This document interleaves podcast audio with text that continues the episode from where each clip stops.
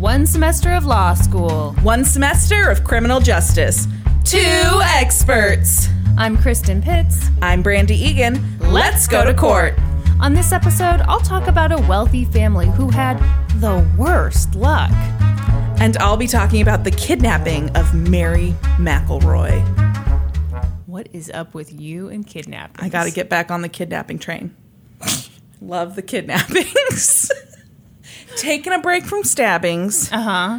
doing some kidnappings. Although, if I remember right, haven't there been some? I was like, you know, the you know, if if there was a Venn diagram, we got kidnappings over here, Uh-huh. stabbings over here. There has been a small section in the middle where the two overlap. yeah, I'm not letting you get away with this. Oh, oh, I decided to not do a stabbing. Like, no, you did a child stabbing, which is like, Okay, well, let me tell you that in today's episode, Mm-hmm. there's no stabbings. Nobody's disemboweled. Nobody's stuffed Thank with God. rags. Oh Nobody's eyelids are sewn open. okay, the eyelid's sewn open. It's horrible. I don't know why of all that, but that was the worst. it me. was the worst. I agree. Are you ready I am very ready to hear about an old timey kidnapping? yes, always. Back to the. I told you last week I had to take a little break from the kidnapping, but I Mm-hmm. would bring it back around. And here we are back in 1933. Hell yes. Okay, go, go, go. Okay, so I pulled heavily um, for this episode from an article by Mara Bovsun mhm, for the New York Daily News and an article by Stephen C. Haynes and Richard D. Rawls for the Kansas City Star, as well as articles from kchistory.org and the Examiner. Um, we both pulled from KC History this Oh, week. Oh, that's funny. yes. Interesting. So let me tell you one thing. This guy that wrote the Can was one of the writers for the Kansas City Star offer. His name is Richard D. Rawls, but uh-huh. my computer wants to correct it to Richard D. Balls, which would be the terrible worst name on the planet. I love it. if only he'd been Richard N. Balls. Dick and Balls. We are 12. We are 12. but let's be honest, that's what you tune into this podcast for. That's right. Everybody likes that 12 year old humor. Listen to 12 year olds talk about horrible things. Okay, well, that sounds creepy when you say it that way, Kristen. okay, it's Saturday, May 27th, 1933. Hedda Christensen was working as a maid at the McElroy home at 57th and Main in Kansas City, Missouri. Love it. Yes, so not that far from where we are right now. No. Around 10:30 a.m., the doorbell rang. And when Hedda answered it, she Hold was on. Is the home still standing? It is. Oh! I actually the so the original article that I pulled from listed the exact address that this happened at, and so I Uh-huh. googled it last night, and it's still standing. It's beautiful. oh my god, amazing. Yes. Can you tell me the address? um, it is. I think it's twenty one something Fifty Seventh Street, I think I'm excited. twenty one West Fifty Seventh Street, and it's the one that's kind of like light gray in the street view. If you see that. Ooh. Yeah, it's really it's a beautiful That's house. very pretty. yes. Um, yeah, I know exactly where this is. that is very close. Yes. Holy crap. that is so crazy. Okay, okay. go on. So, um, around 10:30 a.m., the doorbell rang, and when Hedda answered it, she was greeted by two men who said they had a delivery for the little girl. As Hedda unlatched the door to explain to the men that no little girl lived there, one of the men pulled out a sawed-off shotgun Oh no. and demanded that she let them inside. After forcing their way into the home, the men again asked Hedda where the little girl was, and she blurted out that Mary McElroy, the daughter of her employer, was upstairs in the bathtub. The men climbed the stairs and banged on the bathroom door and told Mary to come out. Startled, Mary let out a scream and then informed the men that she would not come out until she had giv been given time to get properly dressed. How old was Mary? Ma'am, I have not revealed that information yet. If you could keep Am your I too fucking, eager Can you keep your fucking pants on? I can't. I'm so excited that we both did old timey Kansas City ones. Yes. Not planned. So she says, I'm not coming out until you give me time to dry off and get properly dressed. Uh, This is someone who has not been kidnapped before. And the men said, okay. They gave her the time. When the door opened a short time later, they were shocked to see 25 year old Mary McElroy. They had been expecting a child. oh, Nevertheless, they informed her that they were kidnapping her, ushered her to the car, had her lay on the floorboard, and put a blanket over her. As they were leaving the house, they told Hedda to wait 15 minutes and then call her boss, Mary's father, and let him know what had gone on. She watched helplessly as they drove off with Mary. whoa. Mary's father was Henry F. McElroy, city manager of Kansas City, Missouri. His friends called him Judge. At the time of Mary's kidnapping, he was one of the most powerful political figures in Kansas City. Henry McElroy had moved to Kansas City from Chicago in 1895 at the age of 30. In 1922, he secured an appointment as judge of the Western District of Jackson County Court, which was an administrative position, not a legal one. Oh, okay. Um, and in 1926, he was hired as city manager, which was a new position recently approved by voters. In his capacity as city manager, he did some pretty notable things for the development of Kansas City. McElroy brought Kansas City the municipal airport, which is the downtown Wheeler Whoa, Airport. okay. In 1927, he eliminated tolls on two bridges over the Missouri River and enacted a 10 year plan of public improvements that resulted in the construction of a new city hall, the Jackson County Courthouse, the municipal auditorium, and the paving of the Brush Creek stream bed. Holy shit. Yes. so these are things that are still Yes. around. Everyone who's not in Kansas City Yes. right now is like, who cares? Yes.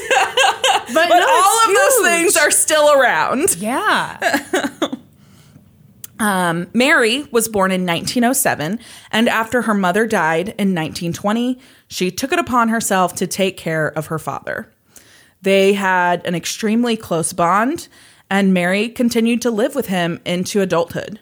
She accompanied her father to events regularly and spoke proudly about all he was accomplishing for the city. Yeah. Mary was described as a tall, big boned, plain looking woman with large eyes, a wide mouth, but a radiant smile. She was ugly as sin, but man, was she Man, that happy. smile. God. I saw a picture of her. She wasn't that bad looking. She was fine. They never are. When you read the descriptions, you're like, oh, this poor thing. Oh my. She was her father's shadow and the apple of his eye.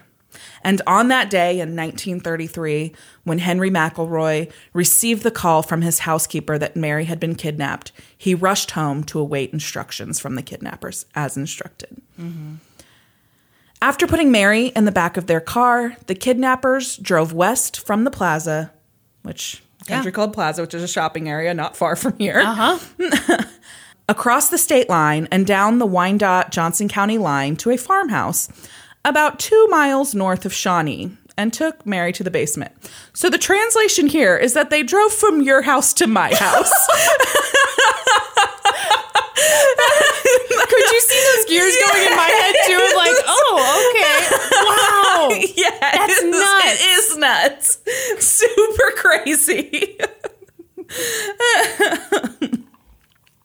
so they took Mary to the basement, and there she met two more men who chained her left arm to a basement wall and instructed her to write a ransom note with her right hand. And so I think this is interesting, and I'm guessing that there like one of two reasons here. Mm-hmm. The first would be to prove that Mary was alive. Yeah. The second is that maybe these men couldn't read and write.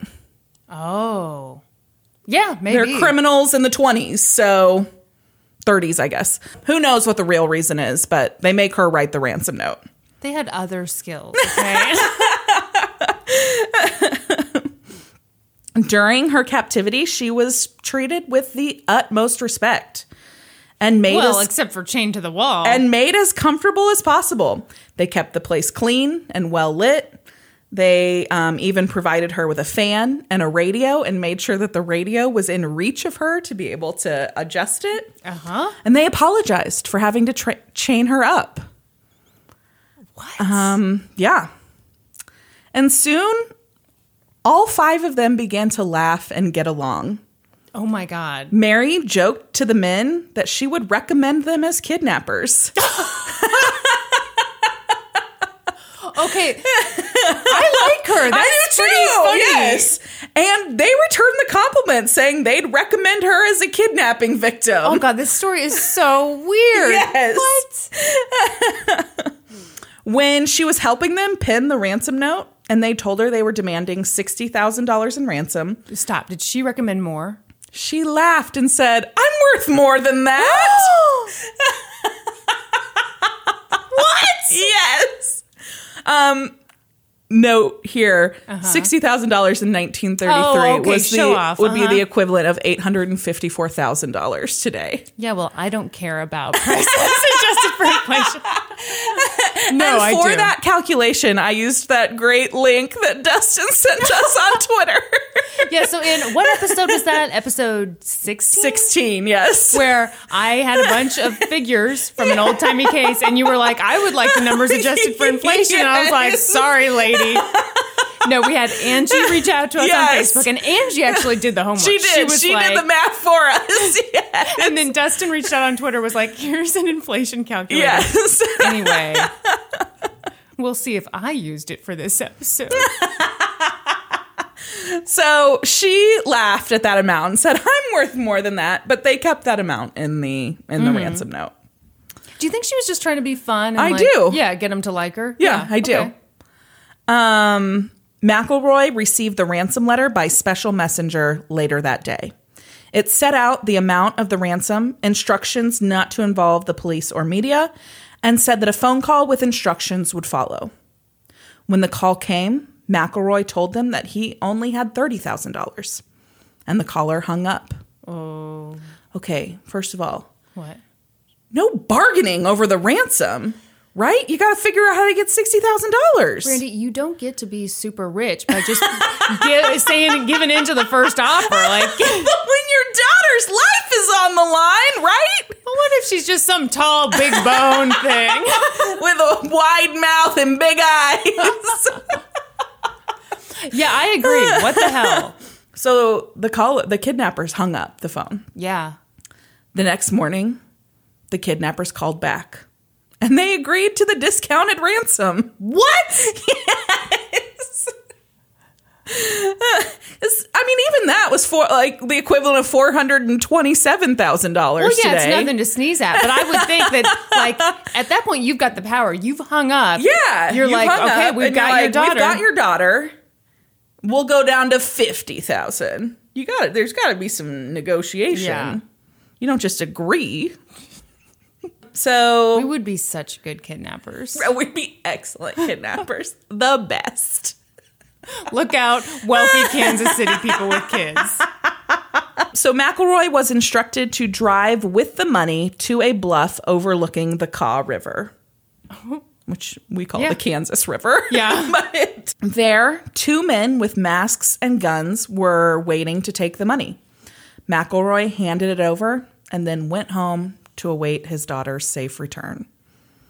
The deal was that they were not bringing her there because Oh, I don't like that he could bring police, you know, whatever. He had to arrive alone. I think he actually took his son with him, but either way, no no police were supposed to be involved and Okay. he the money was supposed to be wrapped in newspaper and he was just supposed to hand it over and he followed all of that. Okay, He and I forget. Did they did they tell him no police at any Yes. time, and he agreed to that? Yes. Okay. I think one article that I read said that he did get police involvement um but made them stay back Yeah. like yeah. like we're gonna record the serial numbers of the ransom and all of that Yeah. but we're not going to get involved in the handoff. You go alone. We don't want to risk her life, you know, whatever. Okay. Yep. So they were somewhat involved, but they were not present at the handoff. A few hours after the handoff, Mary stepped out of a car at the Milburn Country Club in Overland Park. So this um, this country club is still there. It's like in Old Town Overland Park. It actually like burned to the ground in 2010. Um, huge fire. You could see the smoke like all over the city. And they rebuilt it and reopened in 2013. But it's been around since like I don't know, like 1911 or 1913 or something like that. Wait, I have another question. Yes. The place that they took her, where they chained her to the basement, Yes. is that place still standing? So I tried so hard to find Yeah. out where that was. I could not. I couldn't find an address for it. it was your house. well, my house was built in 2004, so Let's keep dreaming. so she's dropped off at this country club in Overland mm-hmm. Park. A bandana was wrapped loosely around her eyes, and she held two roses in her hands, a gift from her captors. What? As the car drove away, she pulled off the blindfold and turned to wave. Yeah. Oh. Reportedly, like when she was reunited with her father, she was like, Daddy, they gave me roses. No. yes. Yes. Yeah. I am guessing that this was a old maid in this day and age who had not received a lot of positive attention from men. Okay. I am glad you're going down this road. because my first thought when you said her first thing to her dad was they gave me roses was girlfriend was horny. Right? Yeah. Oh my gosh. Yeah. So she's reunited with her family, and there was rejoicing around the city as she uh-huh. stood on her front lawn and gave interviews to the media. She was a heroine returned from a great adventure. She was flushed and laughing, and her eyes were bright.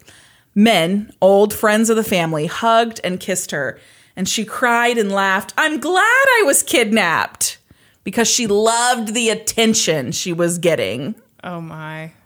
When Judge McElroy finally was restored to strength from the whole thing, even to jocularity. So I kept this in here because I pulled it from an article that was written in 1933 and I've never heard that word in my life. Uh-huh. It means that he was in a joking mood. Okay. um, somebody asked him whether he would consent, consider his money well spent. And he said, Considering that I had to pay it to get Mary back, I would say yes. If it had been a matter of investing it, I think I could have done much better. Mary wore the roses given to her by her kidnappers in the lapel of her brown suit when she met with reporters. oh my.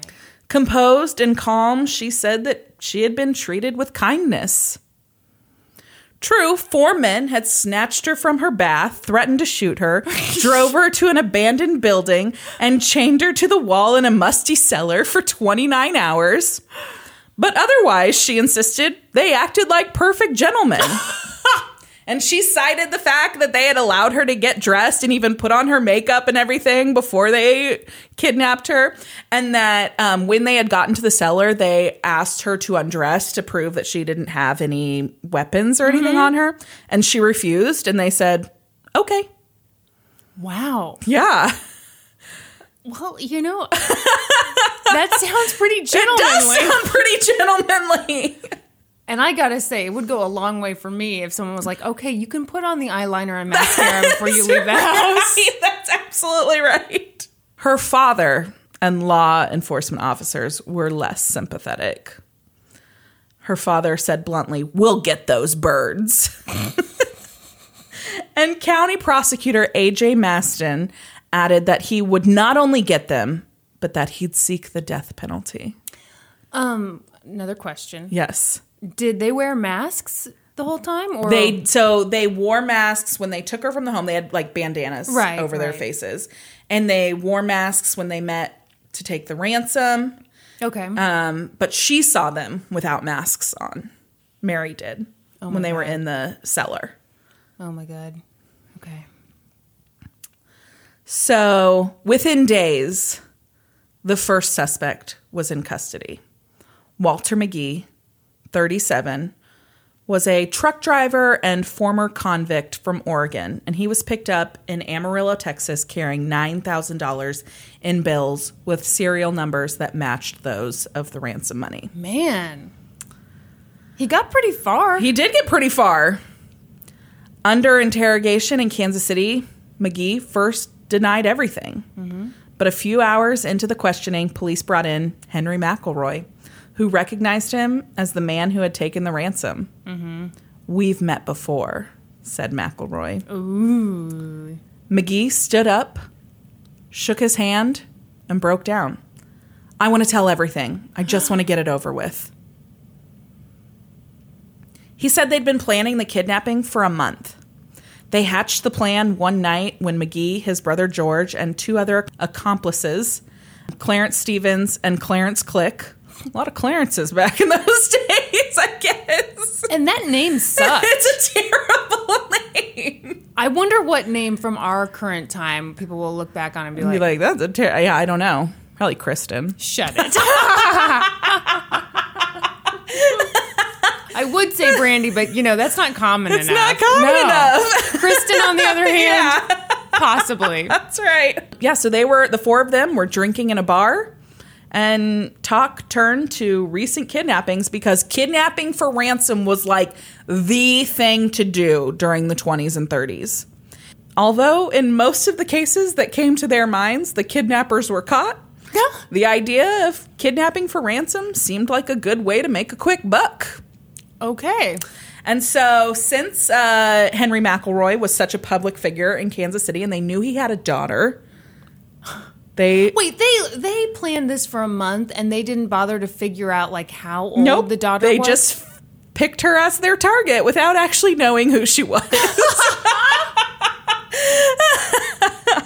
Well, you know, okay, in their defense, you just want the money. That's So right. the- it's not like they could Google her. this is true. It's 1933. Are you on their side too? Did they give you a rose? they gave me two roses. I have them here in my lapel. I don't get a lot of attention at home. McElroy said, no, I'm sorry. McGee said, Huh? we never meant to hurt her. We just wanted an easy payoff. Sure. And they didn't hurt her. Yeah. I mean, they. I imagine that that has to, at some point, she had to be scared. Yeah. And so there is some sort of trauma that happened there. But physically, they didn't hurt her, and she seemed like she was in good spirits. So. seemed like she was even better emotional. I know. Not long after Walter McGee's confession, police tracked down and arrested George McGee and Clarence Click. It was Clarence's um, farmhouse that they took Okay. Mary to in my neighborhood. um, Clarence Stevens, the fourth kidnapper, was never found. never. Whoa. Yes. Um, I- looked him up because I like it. Um, the article I read something like that he hadn't yet been found or something like Yeah. that, and so I tried to see Yeah, if there so was you're like, anything okay, else about him. I'm like, now? what about now? Um, I found a Reddit forum, like a Uh-huh. Reddit thread of a guy who's related to him. And was like, does anybody have any information about him? He disappeared after this crime and no one's ever heard anything. Oh How would I go about finding information? Yeah, he's never been found. Amazing. Yes. yes. You think he just like changed his name, Yeah. went someplace else, and has a whole other 100%. family, and yeah, because they he have had no idea. The, the Reddit um, post said that I believe it was like this the poster's like grandmother's brother. Uh-huh. And he had children and now has living grandchildren and all kinds of stuff. And he just disappeared off the face of the planet. oh my god. Yeah, I think he totally changed his name and has some other family. And Yes. I mean, he's dead now. But Well, sure. but I mean, like Yeah. the idea that somebody's Yeah. grandpa, great grandpa out there. Yeah. Oh my god. Yeah. This is crazy. Prosecutors pegged Walter McGee as the ringleader and sought the death penalty. against him. At his trial in July of 1933, against her wishes, Mary testified that Walter was the man who snatched her from her bath two months earlier. Mm-hmm. They made her testify. She did not want to. And her dad basically was like, You don't have a choice. You have to testify. Well, and you can be compelled to testify. Yeah, absolutely. And so Okay, but I don't think he should get the death penalty. I don't that. I mean, either. that's- well, first of all, I'm anti-death penalty, but I mean, Yeah. come on. Yeah. There was no suspense over the verdict by his own admission and testimony of the victim. McGee was clearly guilty. Yeah, yeah. But the sentence was a shock. Oh no. Oh, Death no. by oh, hanging. What? No. What? Oh. Yep. Eager to send a message in order to reduce the number of kidnappings throughout the country, the DA Okay, had that's fair. pressed for the ultimate penalty. McGee's punishment put him in the history books. He was the first kidnapper to be sentenced to death in the United States. Okay, I get the point about wanting to send a message, but of all the cases where you would send a message, Mm-hmm. Yeah. Walter was stunned Yes. by the sentence. I don't see why anyone should be hanged for a thing like that, he said. And apparently, McGee's opinion was shared by his victim. Mm-hmm. Horrified that her testimony could send a man to his death, she was plagued by nightmares and spent months at a time in hospitals being treated for stress and depression. So the sentencing was more traumatic than the kidnapping. Yes. Oh yes. My gosh. Because she had really just grown close to these kidnappers. And yeah, she didn't feel Yeah. terrorized by them. No. Oh my god. When she was up and about, she frequently visited her kidnappers in jail. Wow. Yeah. And then in February of 1935, Mary hopped on a bus with 20 cents and a pack of cigarettes and disappeared for a while until she was spotted in Illinois and brought back home. Oh my gosh. Kansas City Star reporter Conwell Carlson interviewed her after her return, and she said she just had to get away from the city where she was seen as the city manager's kidnapped daughter. Mm-hmm. And she said she was still suffering from nightmares about her kidnapper's fate. I cannot forget them, she said. I cannot get away from feeling for the underdog. Yeah. After McGee had exhausted all legal avenues of appeal, Mary picked up the torch. Oh my gosh. Mary set to work on her powerful father to get the death sentence commuted by the governor of Missouri. Yes. She wasn't a political activist, but she was on the side of the sick and oppressed. She felt that help should come from individuals by means of personal kindness. She had no political reservations about the legal system, and she wasn't actually against the death penalty in general. Mm-hmm. She just felt, in this case, the punishment did not match the crime. I I understand that for yes, sure. she'd been kidnapped, but she'd only been held for 29 hours. She was treated well, and she was unharmed. Her father was opposed to her trying to get this sentence commuted, but eventually he caved and they went to see the governor in Jefferson City. In her plea for clemency, Mary wrote, In pleading for Walter McGee's life, I am pleading for my own peace of mind. Mm-hmm. Through punishing a guilty man, his victim will be made to suffer equally. He would even have this advantage he would not have to think about his execution afterwards. I do not forget the suffering this has brought in many ways to many people. Walter McGee's death will not erase or ease that suffering, though. Rather, I believe the mercy shown to him and the feeling of warmth and hope any act of mercy brings will serve as a balm to all. I think it's a pretty good argument Yeah. that this will be devastating to me, Yes. his victim. Yes. Absolutely. and that he will be dead. He won't have to live with the ramifications of his execution. I will mm-hmm. the rest of my life. yeah. Her words did the trick, and the governor commuted his sentence. Wow. of course, under pressure from her father. But I thought the father didn't want. He no, he finally caved and was like, "That's Oh, fine okay, if this okay. is what you really want. If this is really going to make you better." Okay. Because she was so depressed and in and out of hospitals. Yeah. And he's like, "Fine, I will take you there. We'll argue to the governor. Yeah. I'll make it happen." Okay. And he did.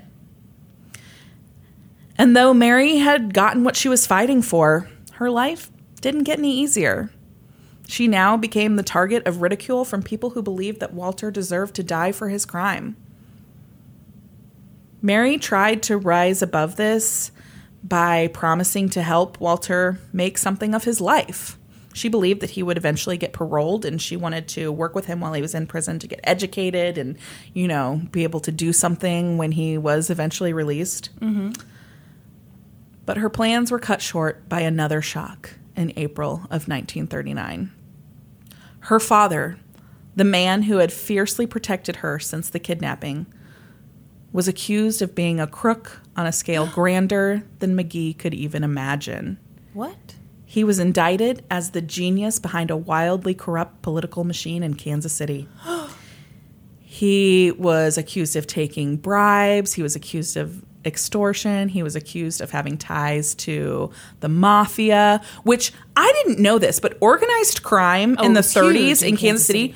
was second only to Chicago. It was huge. Well, Tom Pendergrass. Yeah, he- I totally mispronounced that last name. Pendergast. Thank you. He was believed to be Pendergast's number one. McElroy was. What? Yes. Yes. Oh my gosh. Yep. All of those city projects that he did Uh huh. required large amounts of concrete that were purchased from Pendergast's company. Oh my God! so all these things that we enjoy in Kansas Yep. City. yep.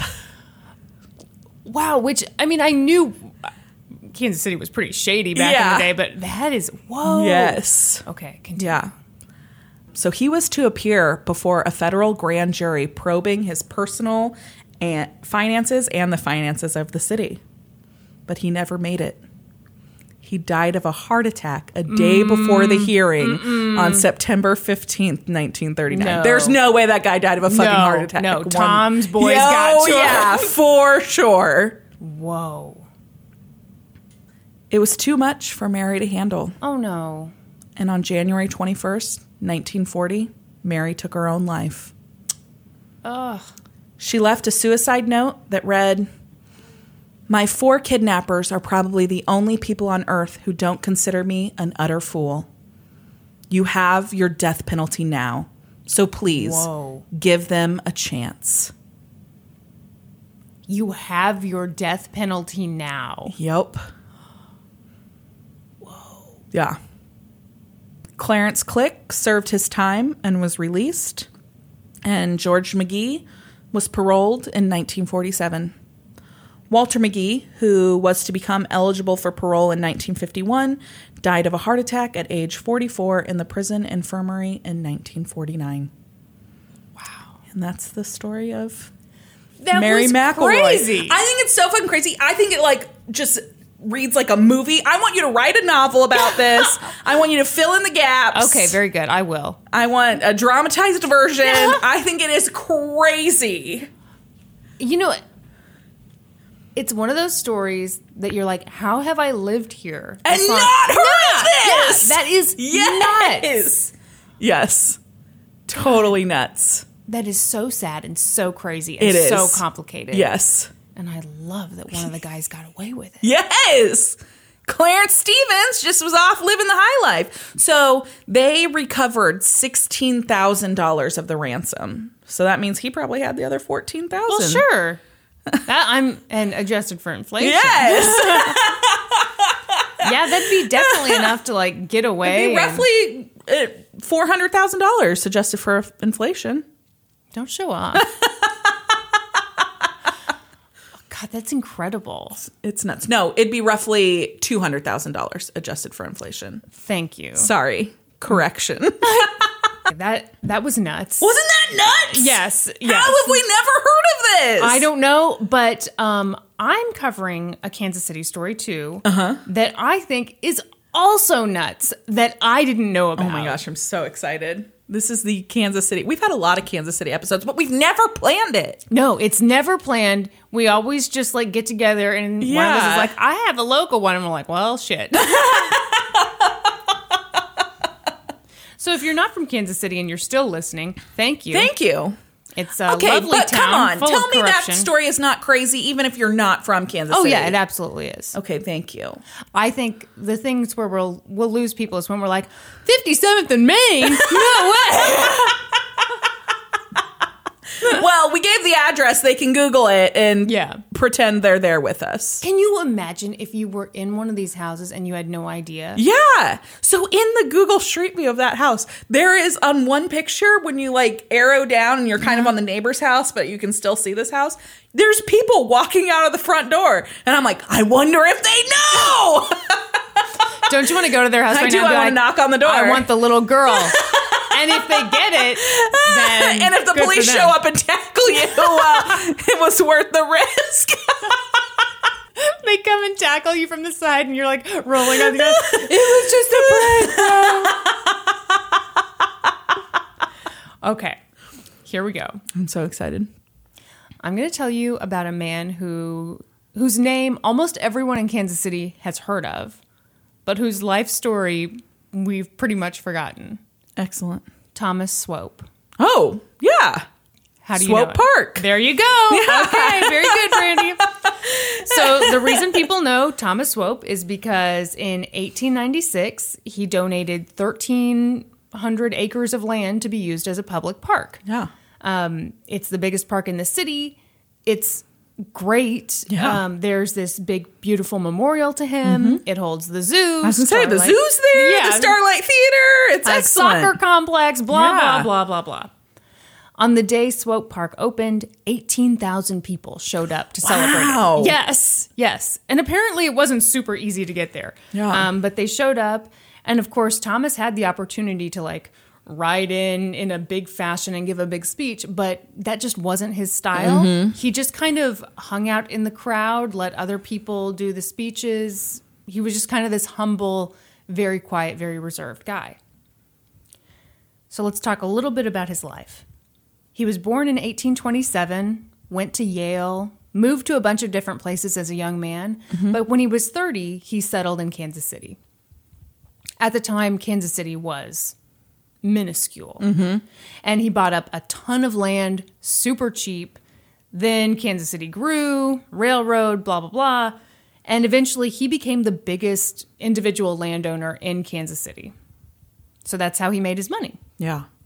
As for his personal life, he was generous, a little eccentric, never married, super shy. Uh huh. But he was. Did he love his mother? See, when they say never married, I'm like, okay, was he gay? I don't know. You know, I just I like wonder. that that's where your mind goes. And mine's like he was obsessed with his mother, wasn't he? See, I just like to think he was gay. You know, All right. One of the two. there's no evidence either way though that, that I've dug up. He was sort of celebrity's not the right word. Yeah. Mm-hmm. but people knew him because you know he donated Swope Park. Everybody thought that was really cool, and he was this. He was one of the wealthiest people in Kansas City, but he rode the streetcar to work every day. Oh, wow. So, you know, he could have owned a car. Yeah. But he was frugal. So people Yeah. just thought that was kind of neat. Yeah. Um, he lived in hotels most of his life in downtown Kansas City, Mm-hmm. but then when he was in his 70s, he moved into his brother's 26 room mansion in Independence. Pause. Yes. Somebody's at your door. I don't know if it's your husband or a It's delivery the person. mailman. Oh, okay. it's your super hot mailman. It is my I, I, you know what? I was about to say it's my hot mailman, but I didn't. Ladies and gentlemen, Kristen has a super hot mailman. it's true.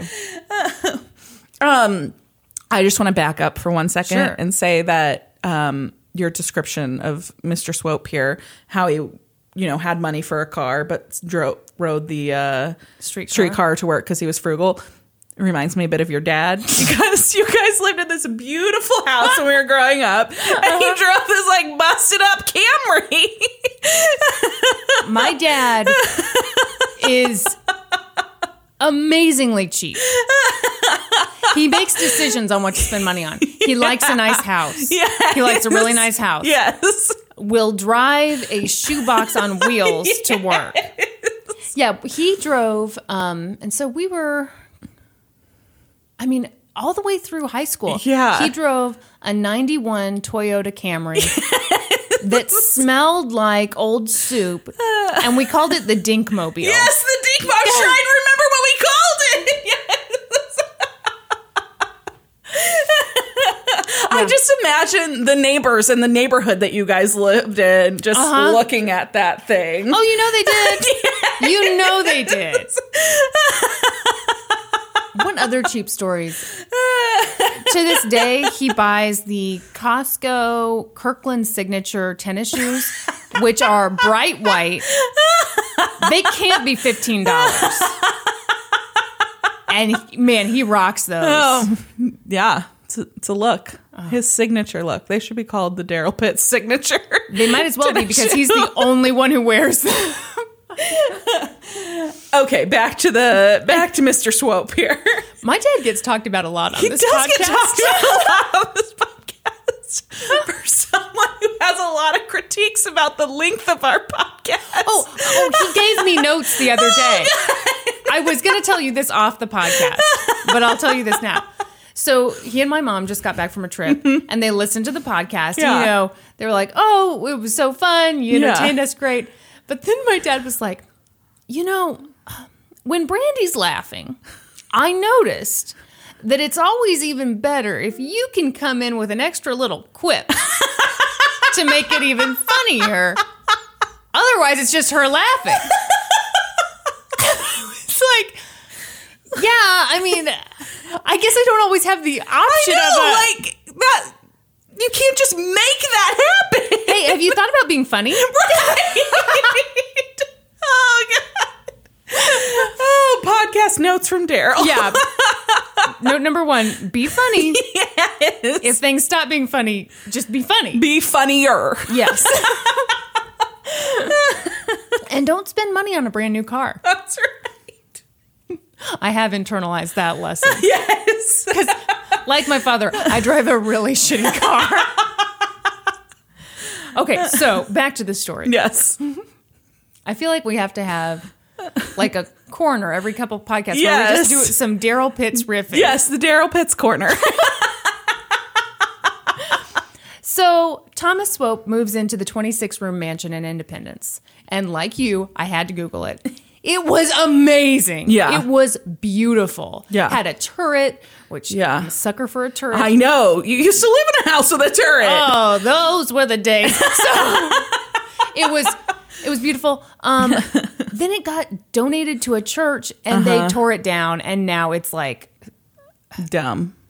That's ridiculous. churches, man. Man, you and I both have an appreciation for old architecture. Yes, we So do. We really do. It made me so Yes. mad because I was like, there are a lot of old places in Independence, Missouri where you can tour them. Yeah. And I was like, oh my God. we let's go there. We can go. Uh, no, we can't. We can go stand where this Where beautiful used to place be. used to be. Bullshit. Okay. So I got to get over that. I I can just imagine us going there, and we would have both been like, "Look at the woodwork." Because we look at real estate together online all yes. the time, and we're like, "Oh, the all the original oh. woodwork." Oh my god. Oh, they didn't paint a thing. Oh, Look at that mantle. do you think that's the original tile? I love green subway tile. Yeah, that's us. We don't even have to imagine. That's that's exactly what we'd say. I'm so mad that they tore it down. yes. So again, he never married, didn't have kids. Yeah. But his brother and sister in law had a bunch of adult children. Mm-hmm. And I think almost everybody lived in this Yeah. mansion in Independence. I don't know why I struggled to find that word. Mansion. It's a tough Yeah. one. You looked at it and you're like, "Is it man scion?" Or- Did they live inside a man? That seems expensive. So things are going fine. But then all of a sudden, Thomas's niece, Frances, starts dating this total D bag. oh no. But he's a charming D bag. No, right. He's a doctor. Hmm. I'm sorry. The way your reaction was like, "Don't have much respect for those." Can't stand them. Comes into town with his tonics. no, I was thinking about, I was kind of stuck on the last thing. I was thinking about how often D bags are charming. Uh huh. Yeah, It's like they go hand in hand. it is. I've known some D bags in my day who were very charming. Are you going to talk about? I'm now? not. Damn it, Brandy. Way to hold back. Let me give you a list of names. Can we tag them on Facebook? yes. So his name is Dr. Bennett Clark Hyde. And Frances's mom, Maggie, is like, this dude sucks. Mm-hmm. She's like, Frances, you've heard the rumors about this guy, right? The rumor is that he goes around town dating older women and borrowing money from them. Mm-hmm. But when it comes time to return the money, he just, he always forgets that part. Oh, yeah. Mm-hmm. Everyone's like, Frances, he's after the money. Yeah. We're the Swope family. We've got a ton of money. He wants your money. And she's like, No, he is after my love. Stop it, family. family. The Swope family was like, Ugh, this is bad. They thought they knew how bad this Dr. Hyde guy was, um, but there was a lot they didn't know about him at the time. So I'm going to tell you I would tell us about him. I'm, 2 little gems about do him. Do you see that I'm on the edge of my seat waiting to hear more about him? I literally am leaned forward. You're perched forward like a little bird. God, that face. it's just my face. No, it wasn't. you pushed your face way forward. okay, so they knew about him like going after these cougars and getting their money. yeah. What they didn't know was that for a little while in the late 1800s, he was like an, an anatomy lecturer at University Medical College in Kansas City. Uh-huh. And weirdly, during that time, when he taught anatomy, there were a ton of grave ro- grave robbings. Oh. He was digging up bodies? So, at one point, a few guys got caught trying to dig up a body. And when the police questioned them, they were like, Yeah, here's the thing we dig up corpses and then we sell them to Dr. Hyde. Oh my gosh. So, Dr. Hyde was arrested. And I saw somewhere that it like went to trial, but it just kind of resulted in nothing. So, Yeah. you know, Yeah. he's charming and a douchebag. Yeah. That's not all. At one point, Dr. Hyde was, I guess, like the on call doctor for the Kansas City police force. At one point, a black woman was arrested and he was called in to treat her.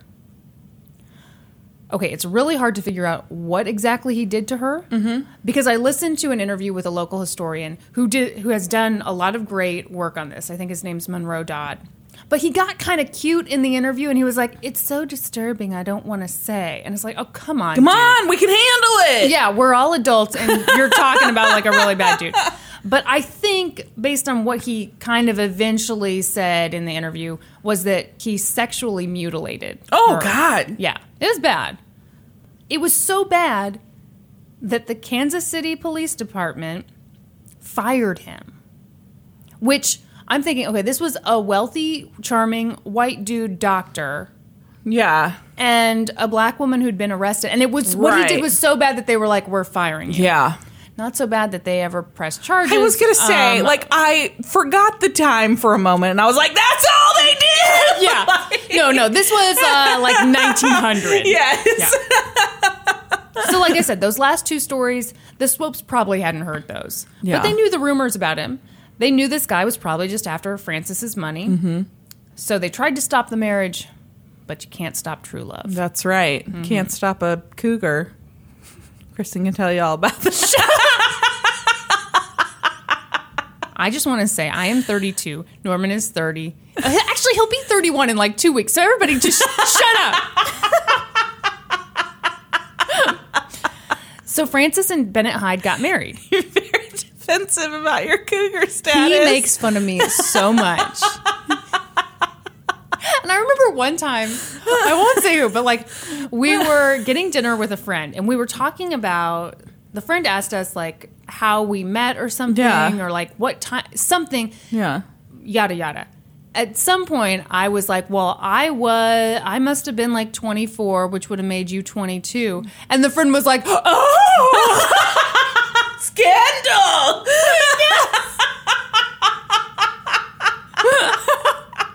That's hilarious. You would have thought I would have been like, well, that was after all my kids were grown I was uh 47. and I saw handsome young Norman on the YouTubes. And I was like, I, mu- I must have him. No, everybody calm down. I'm like a year and a half older. So Frances and Bennett Hyde get married. yes. Almost immediately, like days after they were married, some woman comes forward who he'd conned in the past, and she was like, um, I'm going to sue you now. Something like breach of promise. They Yeah. settle out of court. I suspect that he got caught with that the same way that Cassie Chadwick got Yeah. caught of like the annou- the wedding announcement is in the paper. Mm-hmm. All of a sudden, this woman who he's conned is like, "Oh, he lives there now, and Yeah. he's married to a swope." Okay, Yes. gotcha. So for their first year of marriage, the Swope family didn't talk to either of them. Mm-hmm. Hardcore cold shoulder. Wow. But finally, Thomas Swope was like, This is enough. Frances, we love you. Dr. Hyde, you're part of the family. As a gesture of goodwill, let me buy you guys a house. Wow. Hmm. He spent $7,500 on a house for them. Adjusted for inflation. I also use Dustin's calculator. Excellent. It's like a little under two hundred thousand dollars. All right. So not like a crazy house, but I Yeah. mean, as far as free homes go, no shit. Mm-hmm. that house. Of course, I looked it up. Yeah. Still It's- standing? No, hmm. damn it! It was on hmm. Lydia. You hmm. know. All right. Yeah, I know. Very unsatisfying. I'd like to say that my house was still standing and we Oh. got to look at it on Google Street View. So Congratulations, Brandy. so years go by. Thomas is getting up there in age. He's living at the family mansion, and he starts thinking about his legacy. His estate is worth like $3.5 million. wow.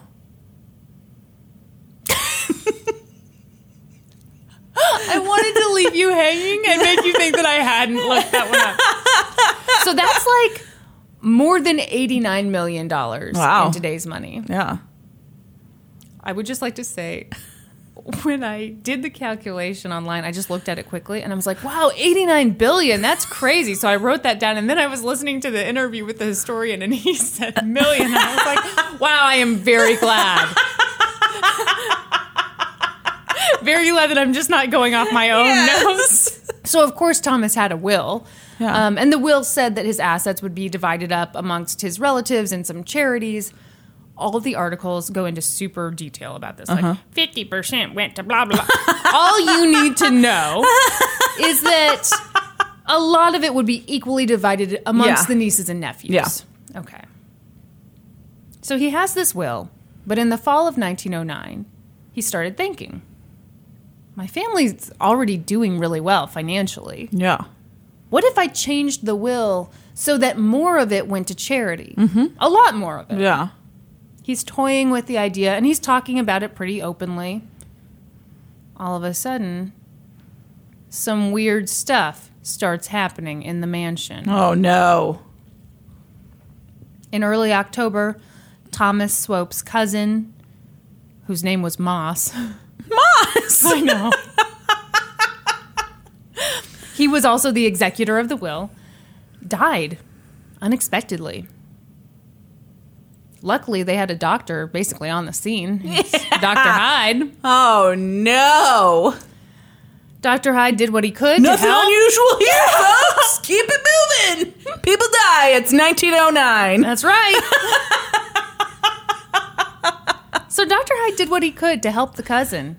He decided to relieve some pressure on the man's brain by draining his blood, which was Common practice in that time. horrifying but common practice. Um, bloodletting was done by barbers in the old days.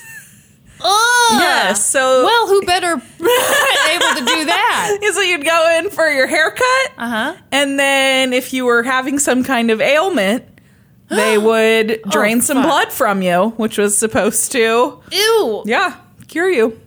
Bloodletting. Are you going to mm-hmm. add that to your list of services? Haircuts, color, waxing, finger and mouth, bloodletting. I just hope you keep up the hygiene in that place. so yeah, he drained some of the guy's blood, but it didn't do any good.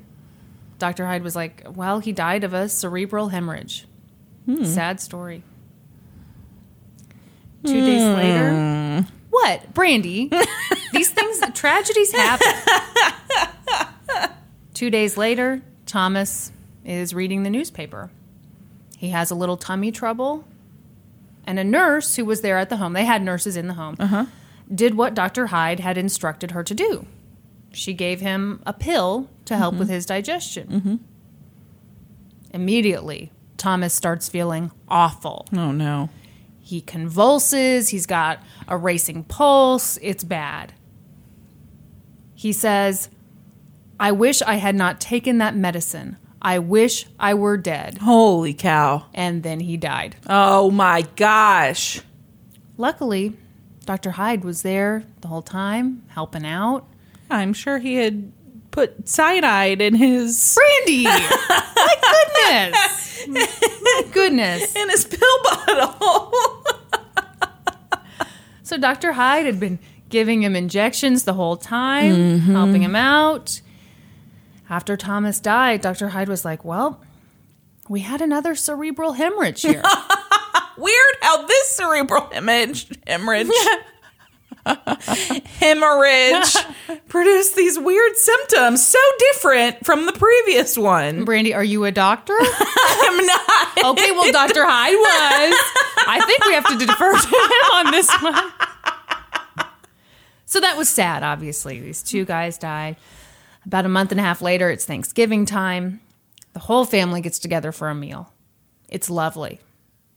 But like a week later, nine of them come down with typhoid fever. Holy shit. Bad luck. Was Typhoid Mary in there making the Thanksgiving meal? Typhoid Mary. Oh, yeah. Oh, forgot about that. in there stirring it with her bare hand. That is a disgusting story. yes, it is. Um, if you don't know the story, wait till we're done, then Google it. so now the whole family is very sick, except for Frances, Dr. and Hyde. Dr. Hyde. They must have used some Purell before Thanksgiving. I don't know. They must have been. fucking Dr. Hyde. He was like an apple a day, and so they did that, and that's why they were fine. So Chrisman Swope, Frances's brother, was one of the people who developed typhoid fever. And it looked like he was going to make a recovery. I bet not. So Dr. Hyde is there, thank goodness, to aid in this recovery. He gives then he Chrisman. suddenly took a turn for the worse, right? You're not going to believe it. he gives Chrisman a tablet, a hmm. few injections. Chrisman goes into convulsions and dies. Mm, another cerebral hemorrhage. No, no, no. Meningitis this time. Nobody saw it coming. Yeah. A month later, Dr. Hyde tells Margaret Swope, one of Thomas's nieces, to take a tablet. She's like, "Sure. We were so suspicious of you before. Now we're not at all. What could possibly go wrong?" Like this is what I don't understand about this Yeah. Like at what point were they like, "This is fishy?" So she takes it. She goes into violent convulsions. And just by pure luck, another doctor, their family doctor, happened to be on the scene and he treated her and she mm-hmm. survived. Mm-hmm. By this point, the Swope family had a squad of nurses at their house at all times. And these nurses, I love these nurses. They were like, you guys, one death in a family is a tragedy. Three deaths and a bunch of typhoid fever is suspicious as hell. The nurses are a united front. They start swapping stories with each other, comparing mm-hmm. notes. They're like, this guy is trying to kill the whole damn family. Mm-hmm. We won't stand for this. So the nurses go to the other family doctor with their suspicions. And I, this is just my personal opinion. I think this guy was a grade A weenie because grade A weenie! listen to what he did. He goes, um, he was like, Dr. Hyde, sir, uh, the nurses don't like you, and What they the- think why you should would he go. say that? So of course, Dr. Hyde is like, I'm going to sue all the nurses for libel. Oh my gosh. And the other doctor is like, but could you not though? And could you just leave instead? so he does. oh, you're right. Grade A weenie. Yeah, I mean, don't be like the nurses suspect you. No, it, anyone could see what was going on. Well, yeah, and I think that there would have he should have done some investigation or something, and not just go straight to the doctor and be like, uh, "The nurses have become suspicious of you." well, and here's the thing: like, he was actually there for a lot of this stuff, Well, then he should have been fucking suspicious. and I think he was, but. And who knows what the real story is? But it seemed to me, from what I read, that he really kind of was like, well, the nurses think. that-" Anyway, he's not the real bad guy in this story, so I guess I should calm down.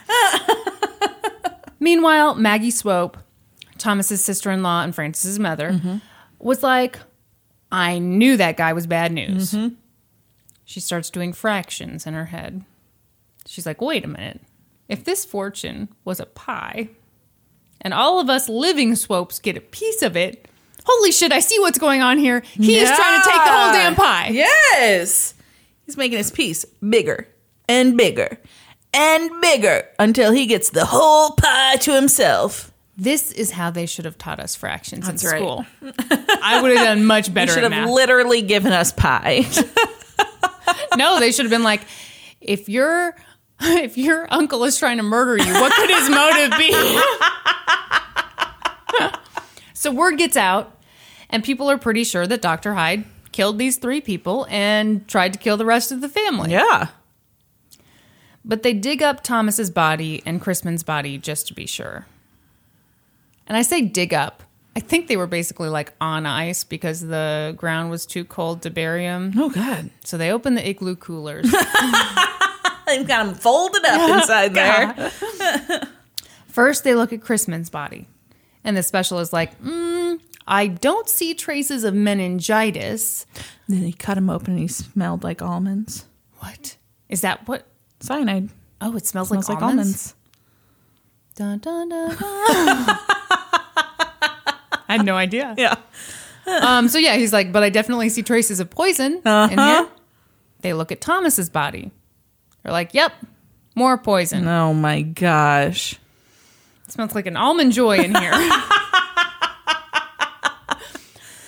uh, but what about the first guy, Thomas's cousin? One of the nurses was there when Dr. Hyde drained Yeah. the blood from the guy's body. And she said he drained way more than was normal at the time. He drained, okay, and I can't say this without like being cringy. He drained 40% of the guy's blood. Oh my god. I know. What did he do with it?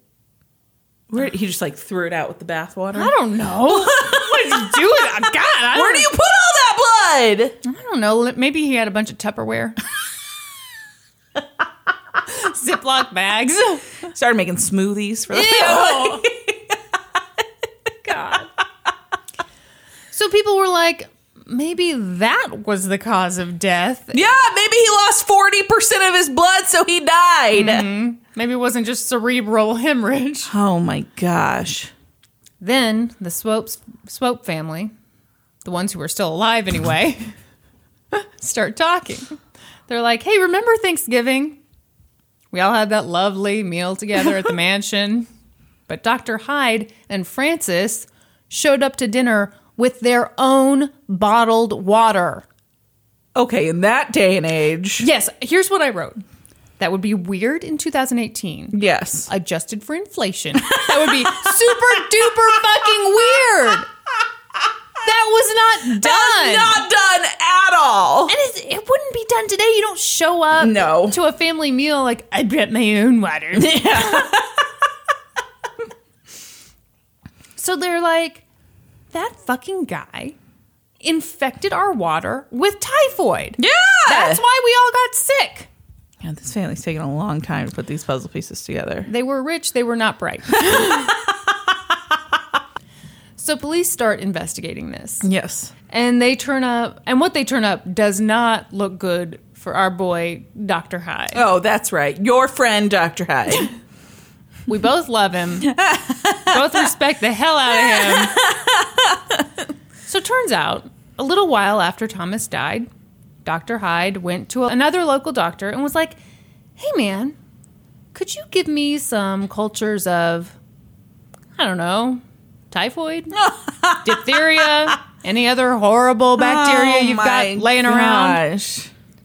Don't worry, these are definitely for experiments and not for wiping out my in laws. And the guy was like, "Yeah, that sounds totally Sure. reasonable." Yeah, you're you're great. um, because at the time, I think Dr. Hyde was president of the Jackson County Medical Board or Yeah. something. Like he was high up. Yeah. Then police found out that he went to a local pharmacy and bought cyanide. Oh, weird. Brandy's theory Yeah. all along. So it was cyanide of potassium, which was weird for a doctor to buy. Mm-hmm. Um, it's poison, obviously, Yes. and usually only jewelers use it to clean stuff. Mm-hmm. Also, murderers use it. um, even weirder, he asked for it in capsules. Mm-hmm. He told the pharmacist, "Don't worry, I just want to kill some mean dogs, What? not my in-laws." It's a terrible excuse. I'm more pissed about killing dogs than I am people. What? I hate when people kill dogs. Well, yeah, I do too. very upsetting. what about people? I mean, yeah, people are not helpless creatures like dogs are. I think you were pretty helpless if you were sick. Well, if you were being doctor- secretly poisoned, yes, I feel just as bad about that. wow, But Gosh. it definitely takes somebody your up another. knows no bounds. It definitely takes it up another notch. Obviously, he wasn't legitimately planning on killing dogs, but that he could even joke about that. he wasn't joking. Use it as his like- excuse. the pharmacist was like, "Hey, that's a good one."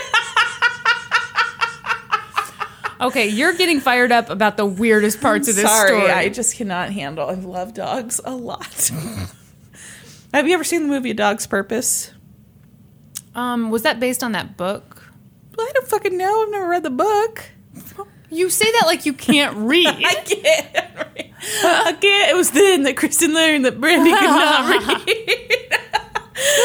Turns out Zach's just been reading to you from these websites this whole time. I have no idea. The, it's the worst movie I've ever seen in my life. What's it about? It's about a dog that dies over and oh, over and oh, over oh. again. Yeah, I saw the preview. I was like, no fucking way. Zach made me watch it. no, why would he do that? I started crying at about one minute and 32 seconds in uh-huh. and did not stop for Yeah, two hours. that looked horrible. and the whole time, I keep going to Zach, why are you making me watch this? This is the worst movie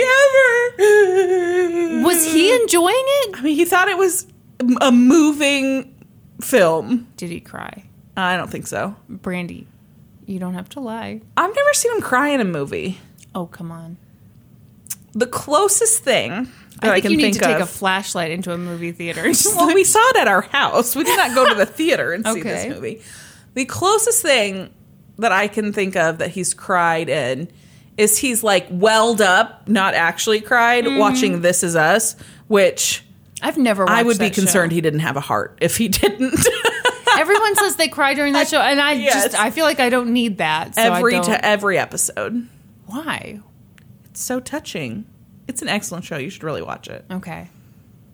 This episode of Let's Go Court is brought to you by God, we fucking This wish. Is Us.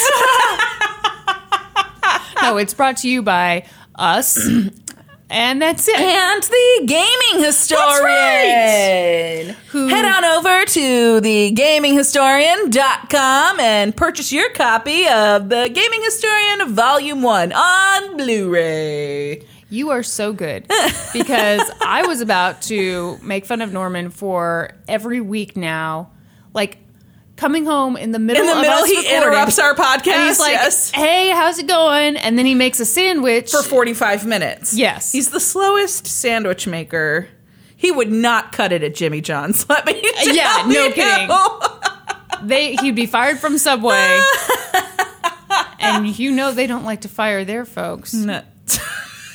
it's a Jared Fogle reference. It sure is. okay. So the Swope family is disgusted by this whole thing. They're like, Frances, you married a dud. Frances Frances is having none of it. Do you, do you think she knows? Okay. So she's she stands by him this whole time. The thing that That uh that country song was written about her. stand by your man just like that. the thing that I find amazing about all these articles is they all just basically say, you know, Frances stood by him, blah, blah, blah. Mm-hmm. Nobody seems to even entertain the idea that maybe they were in on it together. Yeah. Perhaps because he had this history of being just god awful. Um, so yeah, it's I think it's totally possible that this was just his thing. But I She think- would benefit. Sure. I think she was in on it. You think so? I'm saying it right here now, only because everybody's dead and it doesn't matter. Yeah, she's for sure dead. yeah, I don't know. I bet she was in on it. Why? How could she not know? She brought her own bottled water to Thanksgiving. So the story I heard on that was he had been telling them the Swopes for a long time. He ta- tasted their water and he was like, you know, this doesn't taste right. You guys really need to get different water. You're going to get typhoid from this, blah, blah, blah. So then when Thanksgiving came and they brought their own water, you know, he was like, so maybe she was, you're giving me a look like that is just pure bullshit. Fine. Uh, actually, I think that's some pretty good pre-planning on his part Well, to put that it out was. there. To of them. course it was. but if I'm trying to be charitable I to was her like here, slightly impressed by his forethought. oh yeah, he wasn't dumb. No, we heard he was very charming and Charming a giant doucher. I've never heard it called doucher. I've only heard douchebag. Mm, yeah, doucher's a thing people say. I'm not saying people don't say it. I'm just saying this is my first time hearing it. and thank you for bringing this into my life. okay. So Frances is having none of it. She's like, You guys are the worst. Quit calling my husband a murderer. It isn't cute. It's cute. It might not be cute, but it's the truth. I hate it when you do that. He's the love of my life. oh God. Mama Bear Maggie is like, sorry, Frances. I'm hiring the best lawyer in Kansas City Yes. to prosecute this. Who's the best lawyer in Kansas City? Get ready. Former mayor and eventual U.S. Senator James A. Reed. Woo! Um, perhaps you've seen the boulevard named after Yes. him. Yes. that was my favorite part about like doing this case. I was like, oh, I've driven on that. Frances is like, fine. You got the best lawyer in Kansas City. I'll get the second best lawyer in Kansas City.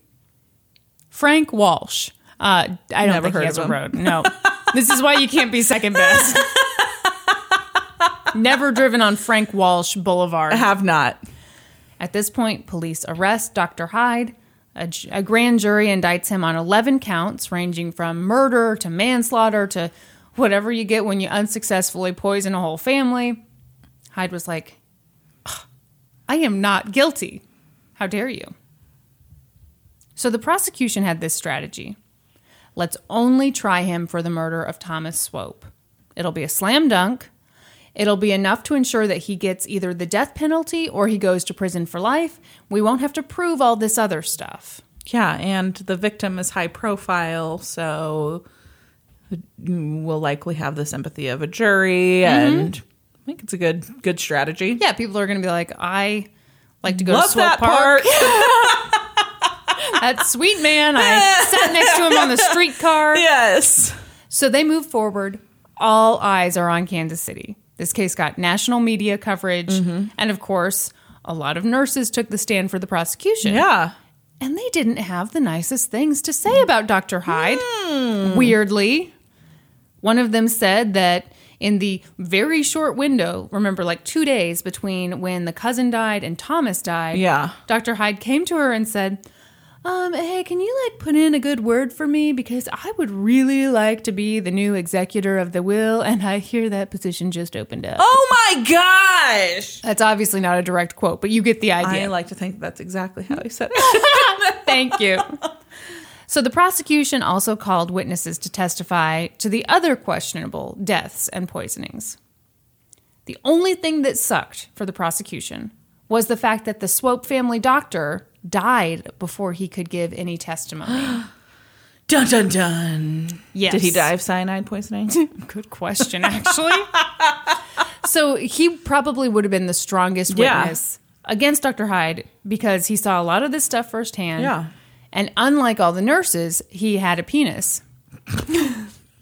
Call that a But it credibility was a little stick. tiny weenie, right? But you know, people would have been like, ah, uh huh, Oh man. You know, the nurse called him a murderer, but she said it in such a shrill way. so, meanwhile, the defense brought in witnesses who said, no, it's totally possible that Chrisman di- died of meningitis. And the defense was also like, hey, you know, what Dr. Hyde did was pretty normal. He injected Chrisman and Thomas with strychnine, and we use that sometimes to elevate blood pressure. But here's the thing so that was normal for doctors to use Mm-hmm. to elevate blood pressure. But you had to have kind of a light hand with it because Yeah, if you because did it's too also much, poison. Yes, yes. and get this, you'd convulse and die. so the prosecution had all these doctors saying, "No, this sort of thing just isn't done." But the defense had a few doctors who were like, "This isn't outside the norm of Mm-hmm. what we do." Then they got into a big argument over typhoid. Hmm. Prosecution was like, Dr. Hyde brought typhoid into the house. The defense was like, counterpoint, it could have been flies. The prosecution was like, shut up, this happened in the winter. It did Yeah, not. no flies. Frances testified in her husband's defense. And like I was saying, Dr. Hyde, you know, big popular douchebag. He'd been mm-hmm. elected president of the Jackson County Medical Association. So there were people in the medical community who stood by him. Hmm. Or at least I'd be willing to say maybe didn't feel comfortable going against him. Yeah. Maybe. Dr. Hyde testified in his own defense. Hmm, of course he did. We love it. Love it when they do that. I'm not one bit surprised that he testified in his own defense. Why? Because he's cl- like he is a doucher who thinks he's amazing Uh huh. and believes that all of this like these lies that he spins people will just believe. Mm-hmm. So who better to go up there and tell these lies to the jury himself? Yeah. Best liar ever. Yeah. So at first on the stand, he was really smooth. Mm-hmm. He's like, Look, you guys, I know this all looks bad, mm-hmm. but I can explain. I've been using cyanide for like 10 years. I use it to remove nitrate stains from my fingers. What the hell that means? I don't know. and those poison capsules I bought, those were to kill cockroaches in my office. And I got them in capsules because they're stronger that way. How big are these fucking cockroaches? They think they're going to be taking a capsule. Okay, cockroach, you're going to need to take that with a meal. you get upset stuff. And all those missing typhoid germs and diphtheria germs, those aren't missing. I just used those in experiments in my office. See? It's all a hilarious misunderstanding. where's your uh, experiment logs? Brandy, no follow up questions, please. You are starting to sound like James A. Reed, the man, not the road. Because he stands up, he starts crossing, cross examining him. And James is like, So you've been using cyanide for 10 years, huh? Mm-hmm. And Dr. Heidi's like, Yeah. James is like, So if you've been using it for that long, Where have you been buying it? Mm-hmm. Because the pharmacist you normally go to can't back you up on that claim. I've been ordering it online. See? it's the old timey internet. So Hyde was like, Ugh. then James is like, okay. So you bought poison for the cockroaches in your office. Mm-hmm. But capsules seem like a super odd choice for that job. yes. Why not just get it in a bottle with a glass stopper instead of having to open up all these capsules and sprinkle them Sprinkle it everywhere? around, exactly. or put them on a plate with a little yeah, sandwich. Sandwich. Yeah, hide it inside planned. the Yes. sandwich. Roll it up in a Kraft single. Gross. That's how we get my dog to take medicine. And that's how we get the cockroaches to take. That's right. And Hyde was like, Fair point, my dude. I never thought to do it that way. So James is like, uh, okay. I'll go down that road with you. So you've got this poison scattered all over your office to kill these roaches. Uh huh. Did you give anybody a heads up, like your secretary or your janitor, that poison was everywhere? And Hyde's like, no. so the jury deliberated for several days. Several days, really. I want to say it was three days. Mm-hmm.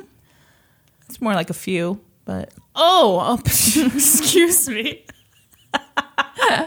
it's like one is one day, a couple is two days, a few is three days, several is four days or more.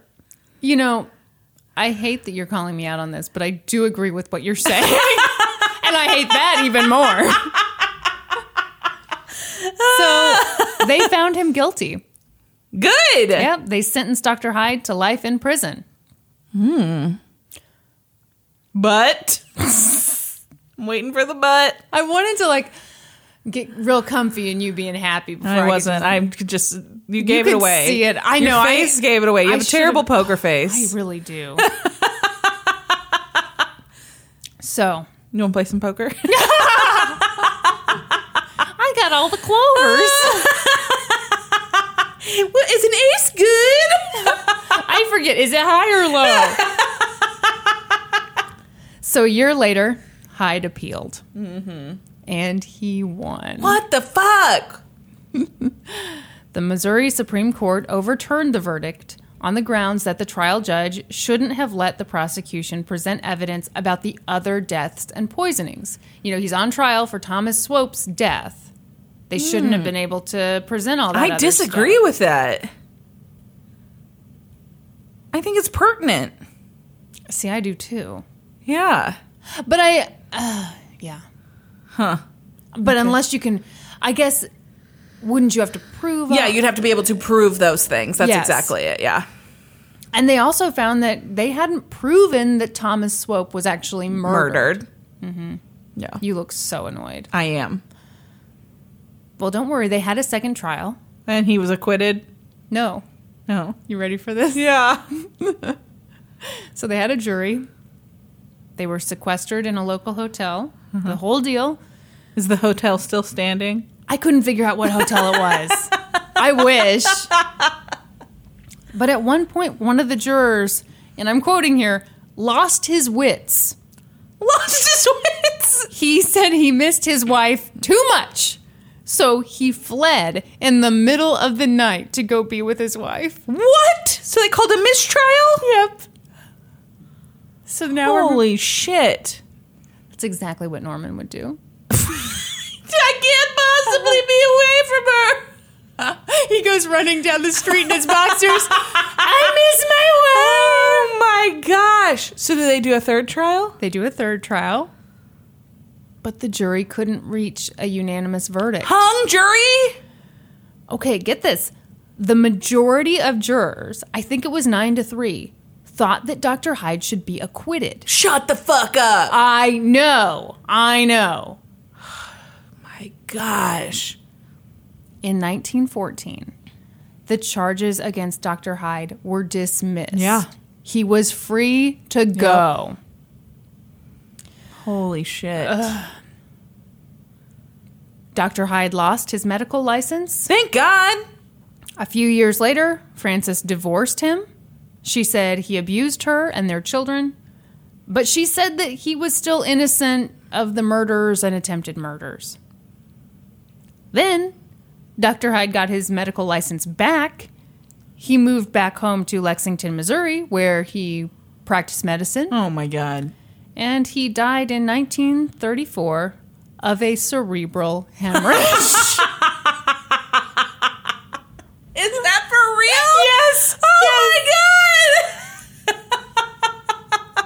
I think I saw, and this, I mean, this is like the douchiest of douche. I think he went into the newspaper office that morning to like see what the news was as it was being printed because he wanted to know before everyone else, and he like dropped dead there. That's super douchey. Uh huh. Quit doing that, Kristen. I'm I'm gonna end Every morning, Kristen emails Google and asks for today's latest story. Hey guys, it's me again. I want to be up to date on everything. They keep blocking her, so she keeps having to come up with new email addresses. It's like not Kristen at gmail.com. I swear it's not Kristen at gmail.com. Pretty soon I'm gonna have to resort to Yahoo. That'll be a sad day. so I want to end on Thomas Swope. Okay. Um, just because, in my opinion, Dr. Hyde was a fucking serial killer who got away with it. Yeah. So after he was for sure murdered in 1909, we're allowed to say this, right? When everyone's dead? Yeah. Shouldn't be a problem. Yeah. Thomas Swope's body was kept in a holding vault for nine years. Nine Well, years! Well, they were building the memorial for him. Holy shit! Look, it was a good cooler they had him in. Oh. No, I don't know what they had. Wait, What? had he been embalmed? Well, I don't know. Kristen! I mean, I'm sure he was like tucked away in a casket uh, or something. I don't know. He was he was fine. okay. don't worry about it. So, as I said, he was yeah nine years blah blah blah while the memorial was built in his honor, and you can see the memorial today at Swope Park. It's what what? His body's in the memorial? No, no, no. He was buried there. Oh. what do you What do you mean? like, I'm just picturing the base of its memorial as his casket. Oh my god! Like a mausoleum! Wait, have you seen pictures of the memorial? Uh, yeah, I think so. Yeah, it's like that U-shaped um, Yeah. structure. It looks kind of Greek with the columns yeah, and yeah, everything. yeah. I've seen that. Has lion statues on either side of it. He's inside the lion lion's His head is in the lion's head. So it overlooks the whole park. Yeah. And there's a Latin inscription. Man, I meant for this to be like kind of touching. Sorry. Who's the doucher now? Clearly me. So there's a Latin inscription on the memorial, which in English reads, Reader, if you would see his monument, look about you. So that's the story of Thomas Swope. That was good. That was nuts, wasn't Yeah. it? And Super nuts. infuriating. Yeah. I mean, has there ever been a more obvious, like, I like to think that Dr. Hyde had another side to him called Mr. Jekyll, or he's just like a super nice guy. you are so proud of yourself right now. he's like helping little old ladies cross the street. It's like, here, take this pill. And it's actually like something helpful. It's not, so- oops, that's the cyanide. Hang on. Shouldn't have worn this coat today. But can you believe that? That's nuts. I can't believe he got off. I know. That's deeply unsatisfying. And okay, and people about this story are like, "Will we ever know what really no, happened?" we know what happened. Yes, happened. we know. Duh. Yeah, we know what happened. Will justice be served? No. No. Well, because Do we know what happened? Yes. Good grief. Yes. Wow. I know. That's good. I didn't know anything about that. I I loved yours. This was we are learning so much. Yes. Oh. Just really opening everybody's minds to the history of Kansas City. Our brains are getting so big that we're, We're going to gonna need to do some bloodletting. well, I'm, I'm a cosmetologist, Uh-huh. which is basically a barber. So I'll Yeah, do some so- bloodletting for us. Just don't take 40% Yeah. of my blood, okay? They so sometimes if the if it wasn't enough or if they didn't need like a full bloodletting, they would leech you. I know. I know. Put that is leeches on you. gross. Gross. That's disgusting. Oh god. The funny thing about that is like in those times sometimes it was good to not be super wealthy because then you didn't have Yeah. access to that awesome medical Yeah. care. Ugh. what? I've just been thinking for like a solid week about how salty you were at lunch last week. Oh Yeah. See, I don't even have to tell you more. Okay. So uh, every week after we record this podcast, Mm-hmm. Kristen and I go to lunch, and we have a regular place we go. But um, last week we decided to mix it up and go to a different place. And um, we're walking there, you know, and Chris is telling me that they had just had it for dinner the night before, and how much she loved it and couldn't stop thinking about it and wanted to go back. But that Norman didn't really like the place because usually they have like live music and it's so loud in there and you can't even focus. The thing Norman hates more than anything in life, and I, I'm serious, like, if we walk into a place and he sees a guy with a guitar and a microphone, and you know that guy is going to be strumming really hard and like you can't have a conversation, that is the worst possible scenario for Norman. so we get there. We go in. There's like not a soul in there. There's like, I don't know, five or six other tables, but you could hear a pin drop in this restaurant. There's no conversation happening. And we are loud. Yes, we are clearly you listen to this podcast, you know. There's nothing happening. There's, there's no music playing. There's like one sad radio coming from the kitchen. Mm-hmm. Fine, I can overlook that. We go. Barely. You were like, um, I feel like we're eating in a library. did say that. we sit down. I order a Diet Coke, my beverage of choice.